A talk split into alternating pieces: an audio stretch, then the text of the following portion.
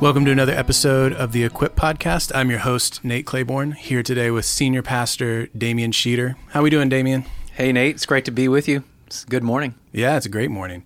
Uh, we are here to talk about something that I remember you mentioning years ago. Mm-hmm. It was one of the first conversations, I think, when we were getting to know each other. When we first came to New City, you, you gave me this vision for New City being like a teaching hospital, which yeah. was a I intuitively knew what you meant by that. It's like, oh, you go to med school and then you learn how to be a doctor. It's like, kind of made sense. Was like, I haven't really seen that at a church before. What yeah. would that involve? And I think you, I remember you telling me it was, involves a pastoral residency program. Mm-hmm. And I'm sure we were moving in that direction and COVID probably derailed some things, but now we've come full circle and are actually starting this residency program. Is that right? Yeah.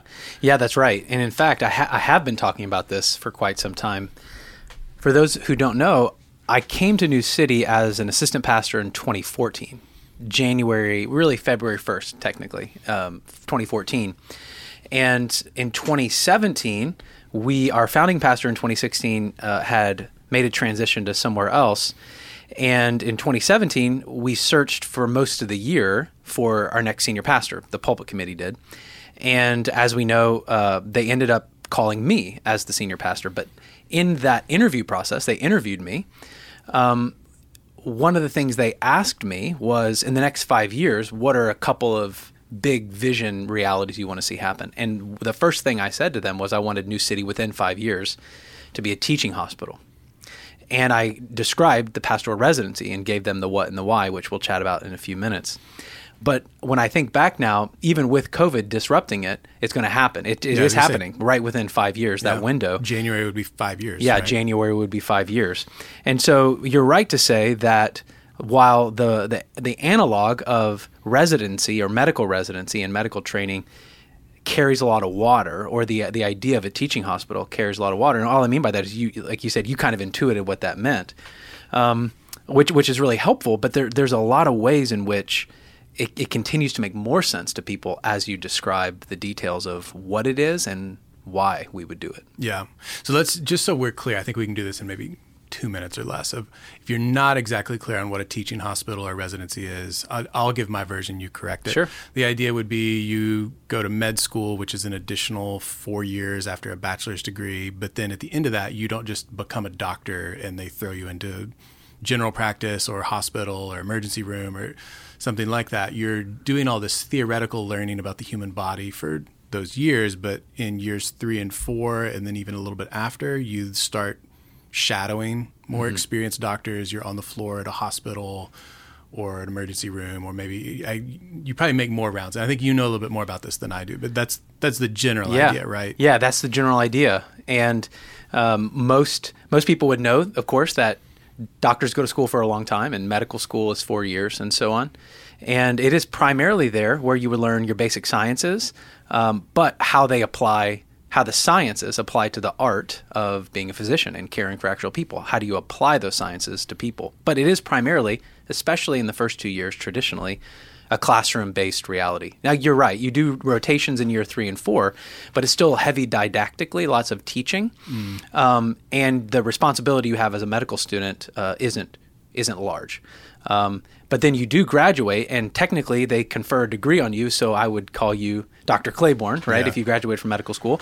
Uh, but you then would immediately go into a residency training program, and the length of that would be dictated by your specialty. Um, and you know, I, I, mentioned this to you that when I've talked to friends who are physicians, um, they would agree more or less with this statement, which is that medical school doesn't train you to be a doctor. It doesn't prepare you to be a doctor, as you said, just to get thrown into into the wolves well, to the wolves, right?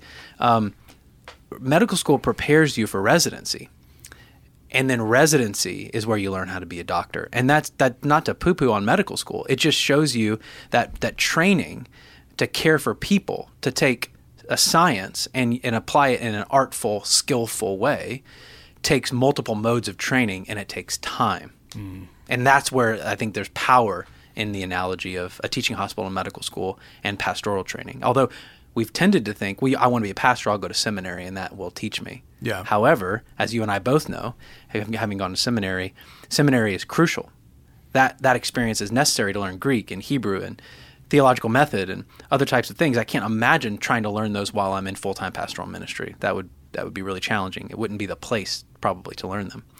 But nevertheless, uh, what we end up doing is we we've lacked that la- that second part that medicine has discovered of residency, and we're we're making the mistake that that we would we're horrified at thinking that a medical student without ever doing a residency could just like go practice medicine somewhere Yeah. without further training as a resident working and, and apprenticing with other doctors but that's what we do with pastors Yeah.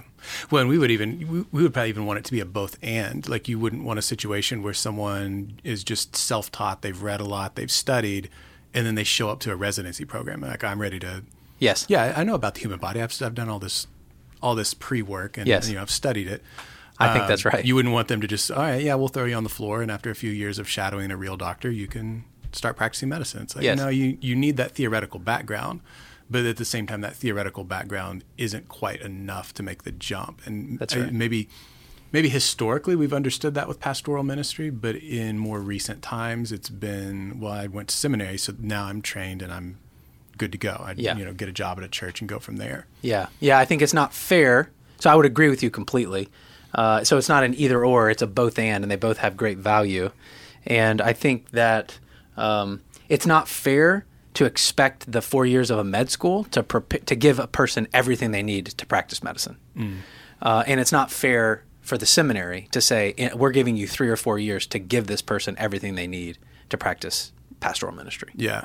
Well, if you even think about the curriculum, like we, we both went to seminary, and if you look at the classes we took, which, you know, different seminaries, different curriculum, but for the most part, it's primarily preparing you to preach and teach, which is a significant part of pastoral ministry. But as Yes. you know, that's not what you spend the majority, yeah, at this point, probably the majority of your time doing. Mm, Yeah, that's true. So this is kind of aimed at filling in that gap, and we're uh, bringing on a new resident. We'll Mm-hmm. Yes. hear more from him in the next episode. Yep. Uh, but as we talk about the program, what, what are some things people can expect? Is it a how long is it? What's sort of the is this person a pastor at our church now? Is this person what are they shadowing you? Are they shadowing Ben? Like what's Yes. what's kind of the lay of the land for this program? Yeah, that's a great question. So sometimes people use the words intern and apprentice interchangeably. In this case, we are not using them interchangeably. Any pastoral intern we have at New City will be a current seminary student. So they haven't graduated yet. Yeah. Similar to a current medical student is not a resident, right? Uh, so in this case, residents will all have graduated from seminary Okay. and the residency will be three years long.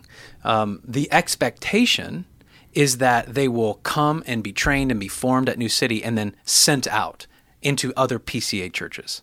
So that's the expectation for us. They know that, and we want the congregation to know that. Why three years? Well, in the analogy, the basic um, medicine dis- uh, practices, uh, so family medicine, internal medicine, emergency medicine, and pediatrics. Uh, people can subspecialize in those fields after that, but those residencies are three years long. So there's something about three years that is good.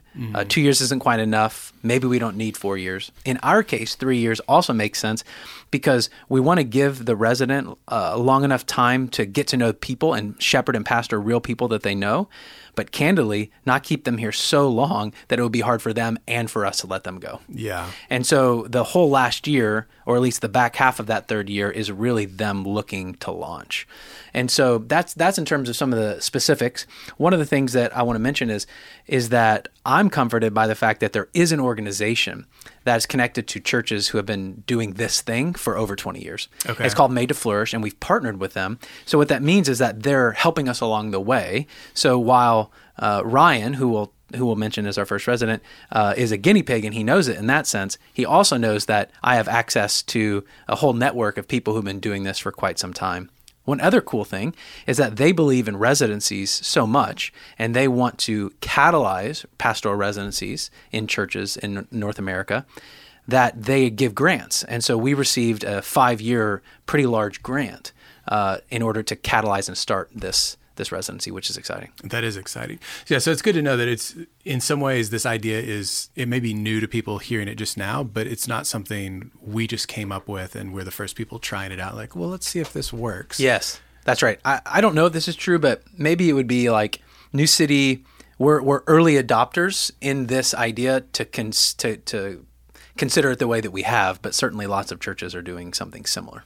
Yeah, yeah. So it's it, and there's even other churches in our area, right, that we've we've kind of linked up with. Yeah, and they also have partnered with Made to Flourish as well. Okay, so we're we're kind of all in this together. Mm-hmm. Um, so is uh, Ryan's going to be around for a few more years? Um, he's going to be shadowing you. He's going to be shadowing Ben. He's going to be he's going to be preaching. He's going to be That's really good. So when you think about a resident, a resident is a real doctor. So you would call them Doctor So and So if you went to the emergency room right now and there was a resident there. They're real doctors with real patients with real responsibility, doing real work. However, if they've been a resident for a month, they do they have less responsibility and they're doing less work. Uh, at first, and then over time, they expand their scope and responsibility of work. And so, Ryan and any resident we have will be pursuing ordination as an assistant pastor in the PCA. This is going to be my next question. Is like, is he, he already ordained? Is he pursuing ordination? Yeah, so that he's That determines what he can and can't do. In a lot of Exactly. ways. Exactly. So, uh, in the PCA, uh, you have to be ordained as a teaching elder in order to administer the sacraments, for example. Uh, so, baptism and the Lord's Supper. And it seems really important that if that's a key role of a teaching elder in our denomination, that part of the residency me- would require him to do those things, which means he needs to be ordained. So, he'll be beginning the ordination process.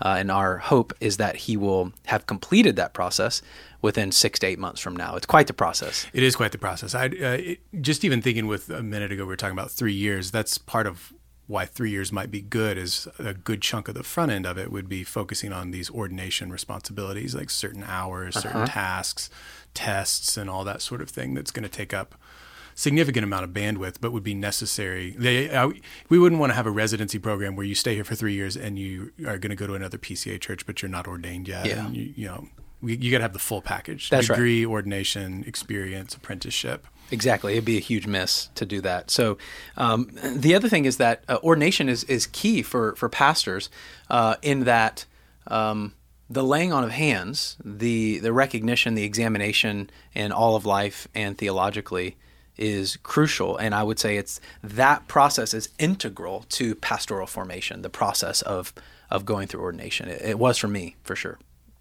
Okay, so we're gonna we're gonna guide Ryan through that. He's gonna be uh, he's preaching in a couple weeks, so people will get to know him a little bit through that, and then he's obviously he's going to be around um, from here on out. But is there anything else we, we want people to know here on the front end about what this residency program is like? Are we going to a question that even pops into my mind? Are we going to take on another resident, or is it going to be a one at a time Yeah. reality? Like we'll have him for three years, and then by the time he's phasing out, someone else will come in, or is there Yes. going to be overlap?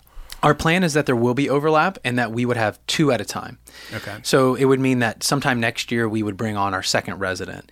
And I think this gets to a question that you did ask a minute ago that I didn't speak to, which is what are all of the aspects of, of training that a resident would, would need? So maybe people understand I said that they'll be preaching, they'll be leading liturgy, they'll be meeting with people, they'll be shepherding. In time, they'll be doing everything Ben and I do, similar to a resident does everything the other doctors do, uh, the attending physicians. The, the question would be scope and when and, and so on. So, but what are some training pieces?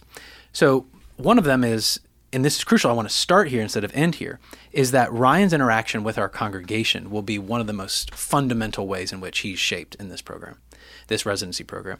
Uh, he needs the influence of other of, of congregants, and so in other words, it's not just Ben and I. Uh, it's it's the congregation. Uh, Ryan's uh, opportunity to be with you all and to be to learn from you all is crucial in his process. Um, and I, I don't, I can't speak to that enough. So I, I'll stop there. But please hear me say that that's crucial, uh, which is why we're already now beginning to set up meetings for him with other people for him to get to know the congregation and learn from them. Uh, the other thing is. Um, when we think about a residency, the key reality is apprenticeship. That's a word that we've used. So we're, we're apprentices of Jesus, but there's a there's a, a master or a leader apprentice model.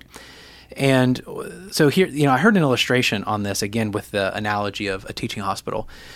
Um, there was an, there was an event where a bunch of theologians and seminary leaders uh, came together with some pastors to talk about theological education, and particularly theological education to prepare pastors to disciple people in faith and work and economic realities, stuff like that.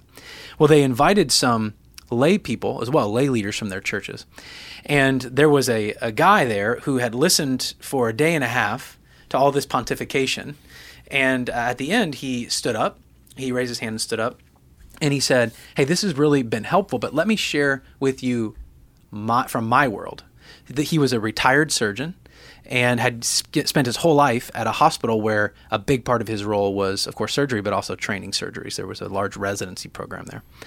And what he said was he he, changed, he shared this amazing picture, and he said uh, one of the most important places in training surgeons was actually the scrub sink. Now, again, we all have a picture of a scrub sink because of television shows and all of that. Mm. And the mm. idea is is that surgeons go and it's it's a relatively rigorous process of scrubbing in before they go into surgery, you know, washing their hands at, at a sink. And you know, even in dramas, right, you see surgeons talking together.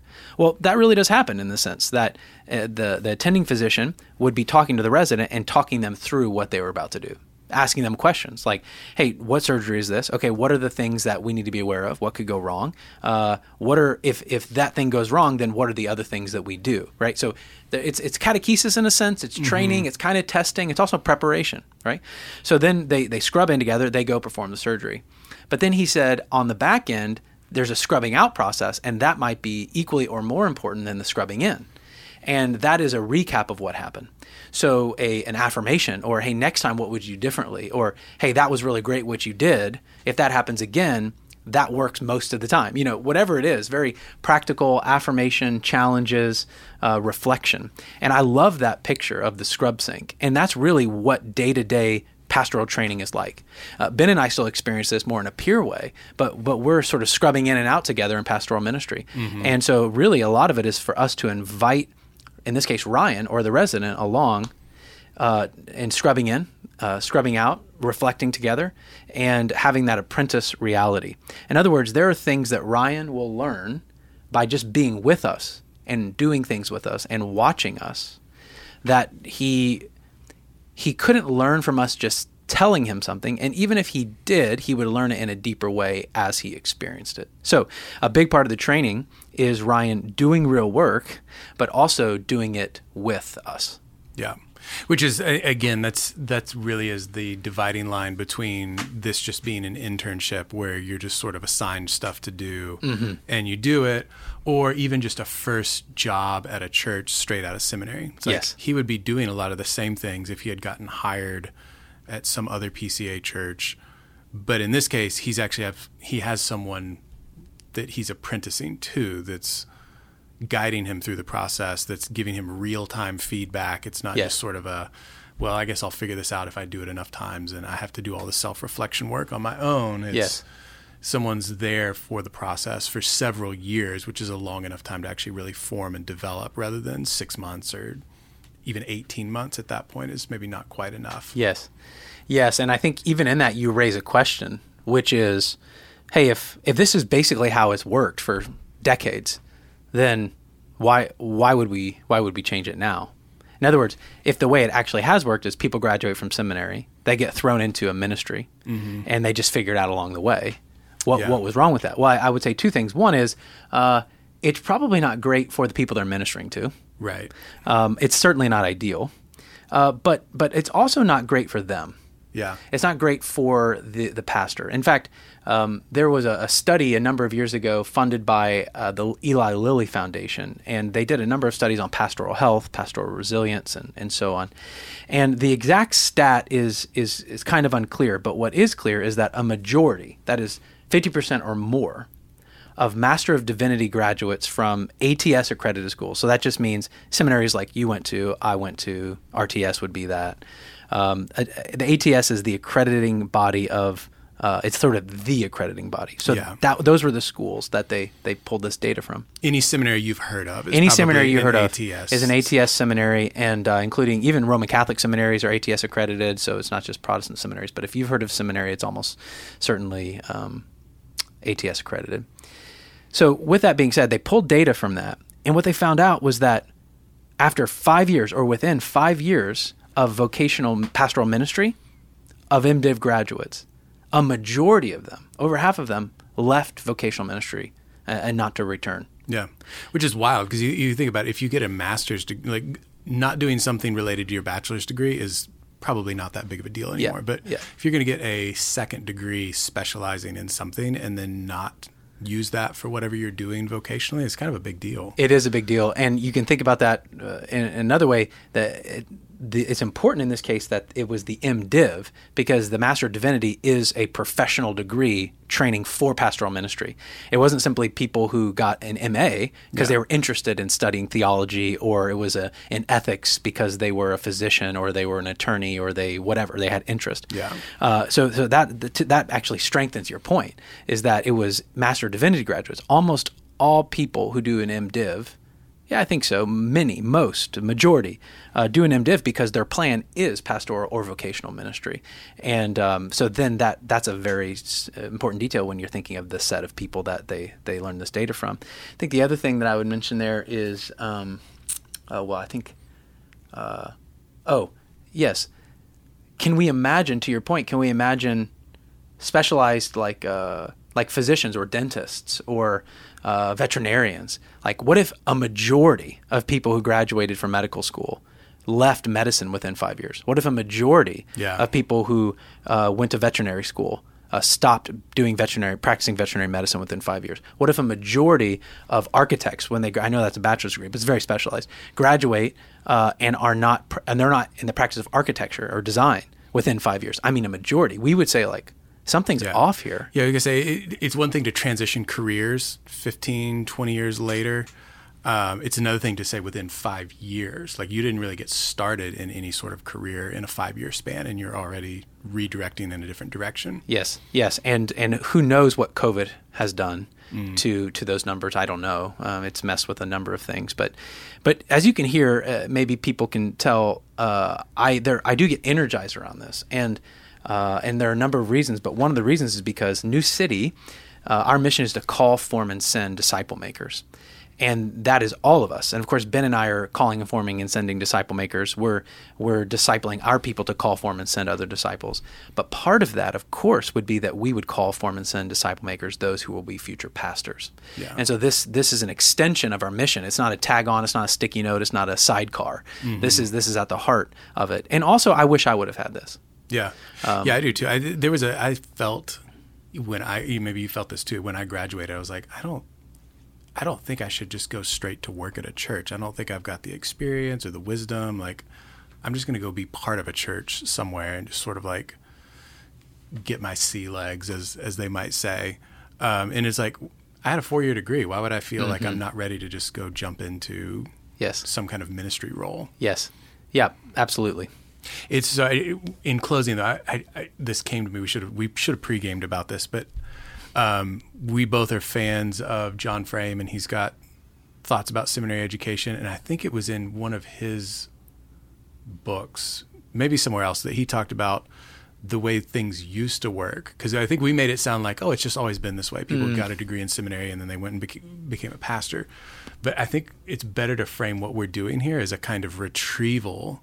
Because as I understand it, it used to actually work the other way. You would apprentice, if you were interested or felt a call, you would apprentice to a pastor mm-hmm. for a short period of time. And then based on how that went, then you would go to seminary mm-hmm. and you would mm-hmm. get the seminary education maybe while maintaining that connection as an apprentice, Yes. depending on where you lived.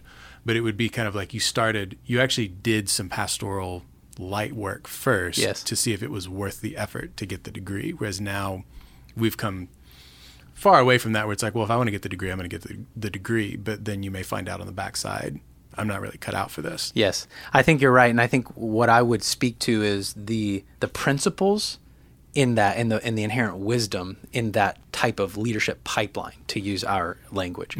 In other words, um, there was a time when uh, the plan to pursue vocational ministry was a community endeavor. So you would be in a local church, and you would, as you said, apprentice with a pastor, and he would affirm or confirm that internal desire uh, by noticing potential or noticing giftedness and character. And, and he wouldn't necessarily say, You're ready to do it now. He would say, "It- I'm confirming that you should, you should pursue a path and go get more training. And then there would be training. And then there would be, of course, some type of uh, apprenticeship again on the backside in some way. But you're right in that because of the professionalization of ministry and, and in education in seminaries in North America. Not all bad, by the way. I want to again say I'm a fan of that, but in this particular instance, I think it sets some people up to fail. That is, seminary can often be viewed as any other master's degree. Uh, in other words, if I want to learn more about this, I get to decide on my own if I'm going to go train to be a pastor. I, maybe it's never been confirmed by community. Maybe I've never practiced it or tried it. So it's it's not. So it's very um, self-focused as opposed to a community endeavor. And so you have less and less local churches sending people to seminary because they've confirmed and affirmed it. And you have people graduating from college who may have never been members at a church. Mm. And yet they're deciding, I should be a pastor on their own. And so that's its own dynamic. Yeah.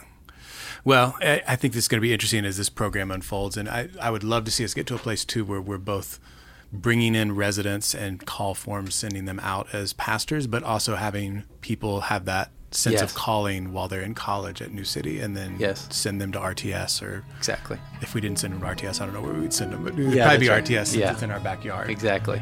Um, but I'm excited about this program, and seeing how it's going to unfold, and we'll look forward to a couple days from now when we get to hear from Ryan as you interview him. Yeah. Thanks, Nate. I'm excited.